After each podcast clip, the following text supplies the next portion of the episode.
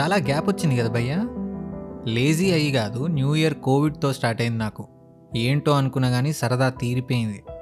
దీనమ్మ ఖాళీగా బెడ్ పైన ఉండే బదులు ఏదైనా పాడ ఆలోచిద్దాం అని అనుకుంటే అసలు థాట్స్ కూడా రానియకుండా ఒకటే దగ్గు ఒలినొప్పులు చలి జ్వరం దేవుడా మామూలుగా లేకుండే అసలు.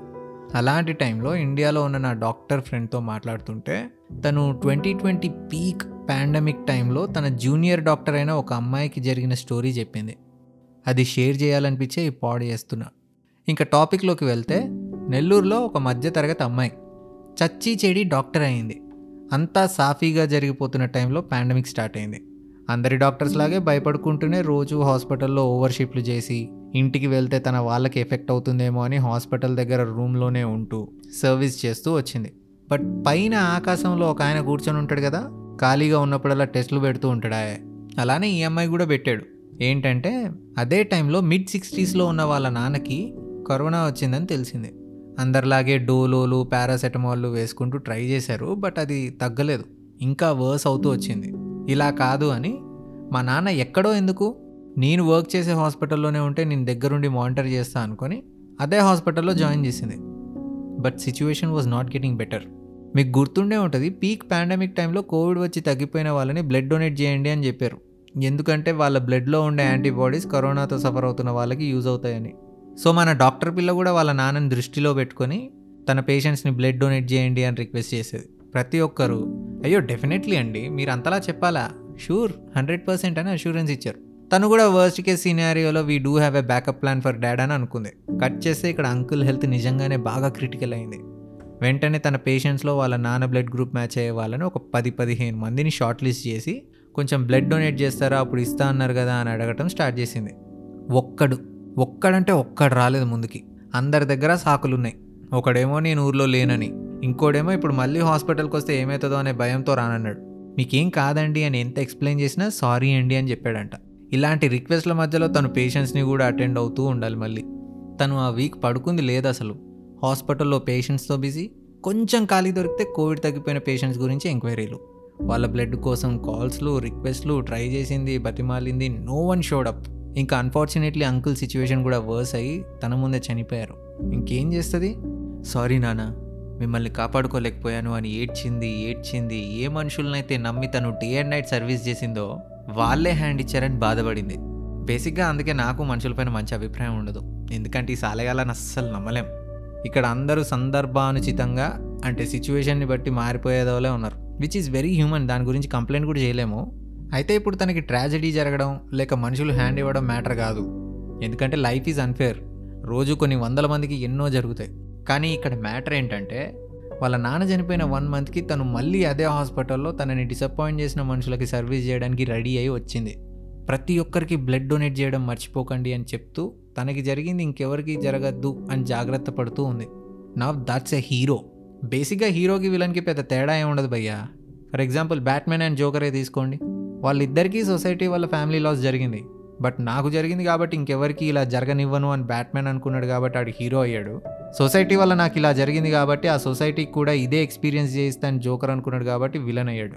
తనే కాదు మోస్ట్ ఆఫ్ ద డాక్టర్స్ పైన నాకు ఇదే ఒపీనియన్ ఉంటుంది. I love them.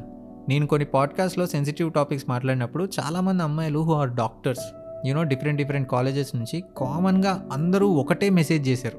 ఏంటంటే కాలేజ్లో ప్రొఫెసర్స్ వాడు కుర్రోడైనా ముసలోడైనా డైరెక్ట్గాను ఇండైరెక్ట్గాను సెక్షువల్ ఫేవర్స్ అడుగుతూ అబ్యూస్ చేయడం ల్యాబ్లో అందరూ వెళ్ళిపోయాక అమ్మాయిని ఒక్కదాన్నే పిలిచి అన్కంఫర్టబుల్గా ట్రీట్ చేయడం చేతులు పట్టుకొని లాగడం హాస్టల్లో ఉండే అమ్మాయిలతో అయితే నీ రూమ్లో ఏసీ లేదా? నా రూమ్కి రా అని ఇన్అప్రాపరియేట్గా మాట్లాడుతూ భుజాలపైన చేయి వేయడం బలవంతంగా కిస్ చేయడం ఇలాంటివి చేస్తున్నారంట. ఏమైనా అంటే నువ్వు ఈ సెమిస్టర్ ఎలా పాస్ అవుతావో నేను చూస్తాను బ్లాక్మెయిల్ చేస్తున్నారంట. అసలే కష్టపడి తెచ్చుకున్న మెడికల్ సీటు. మళ్ళీ ఆ ప్రొఫెసర్ గారు ఎక్కడ ఫెయిల్ చేస్తాడో అని ఒక భయంతో ఉన్నారు. ఇంకా దరిద్రం ఏంటంటే ఇంట్లో చెప్తే అసలు కాలేజీలో పంపరేమో అనే డౌట్స్తో ఆ ప్రొఫెసర్ టార్గెట్ చేసినప్పుడల్లా ఏదో ఒక ఎక్స్క్యూజ్ చెప్తూ తప్పించుకుంటూ భయపడుకుంటూ కాలేజీలోనే ఉంటున్నామని చెప్పారు. ఏదైనా ఒక్క దగ్గర ఇలా ఉందంటే ఏదో అనుకోవచ్చు కానీ వేరే వేరే colleges which are located in Tirupati Guntur Hyderabad Ongole Khammam ఇలా అందరూ సేమ్ సినారియోస్ చెప్పడం ఈ సో సాడ్ మెడికల్ కాలేజెస్ పరిస్థితి ఇది. మా ఇంజనీరింగ్ కాలేజ్లో ప్రొఫెసర్స్ కనుక ఇలా చేస్తే స్టూడెంట్స్ వాళ్ళని కుదిపి కుమ్మేసి కలేసి మెలేసి ఇరగేసి ఆరేస్తారు. మెడికల్ కాలేజ్లో కూడా ఇలా చేయాలి. ఏ అలా కాదు violence is not the path అనుకుంటే నువ్వు ప్రొఫెసర్ గాడి పైన కంప్లైంట్ చేస్తే వాడి మెడికల్ డిగ్రీ సస్పెండ్ అవుతుంది కాబట్టి వాడు ఆ భయంతో అయినా సైలెంట్గా ఉంటాడు. ఈ లాజిక్ కొంచెం ఆలోచించండి. డిగ్రీ కోసం ట్రామా అనుభవించకండి. గట్టిగా మాట్లాడితే నీ కాలేజ్ మానేసా ఇప్పుడు నువ్వు ప్రొఫెసర్ కాదు నేను స్టూడెంట్ కాదు అన్నట్టు మాట్లాడండి. దేవుడా టాపిక్ అబ్యూస్ వైపు వెళ్ళిపోతుంది. సో యా అది భయ్యా. డాక్టర్ అవ్వడానికి ఒక పెంట అయ్యాక ఇంకో పెంట. నా ఫ్రెండ్స్ని చూస్తూ ఉంటా కదా ఇప్పటికీ చదువుతూనే ఉంటారు. ఫోన్ వచ్చిందని తిండి మధ్యలో లేచి మరీ పరిగెడతారు. అసలు క్రీజీ షిట్ అది. బాబు అజయ్ వాళ్ళు వాళ్ళ జాబ్ చేస్తున్నారు ఓకే? పైసలు వస్తున్నాయి ఏం పుక్కట్లా చేయట్లేదు వాళ్ళు. నువ్వు కొంచెం వాళ్ళని లేపడం ఆపు. అని ఎవడో ఒకడు నాకు ఇప్పుడు జ్ఞానబోధన చేయడానికి రెడీ అవుతూ ఉంటాడు. ఆడికి నేను తెలియజేసేది ఏంటంటే డాక్టర్లు వర్క్ చేసే అవర్స్కి వాళ్ళు చదివే చదువుకి ఉండే కాంపిటీషన్కి రోజు వాళ్ళు చేసే సాక్రిఫైసెస్కి వాళ్ళకి వచ్చే శాలరీ ఎవడి ముక్కులోకి పట్టదు. స్పెషల్లీ ఇండియాలో. And I do know there are certain assholes పేషెంట్లతో ఆడుకుంటూ ఉంటారు. But majority of them are literally doing service man.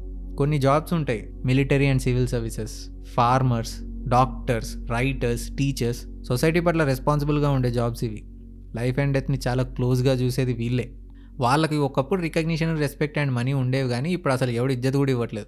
Let's show some respect to them and recognise them. నా పాడ్కాస్ట్లు విని నాకు ఎన్నో మెసేజెస్ వస్తూ ఉంటాయి.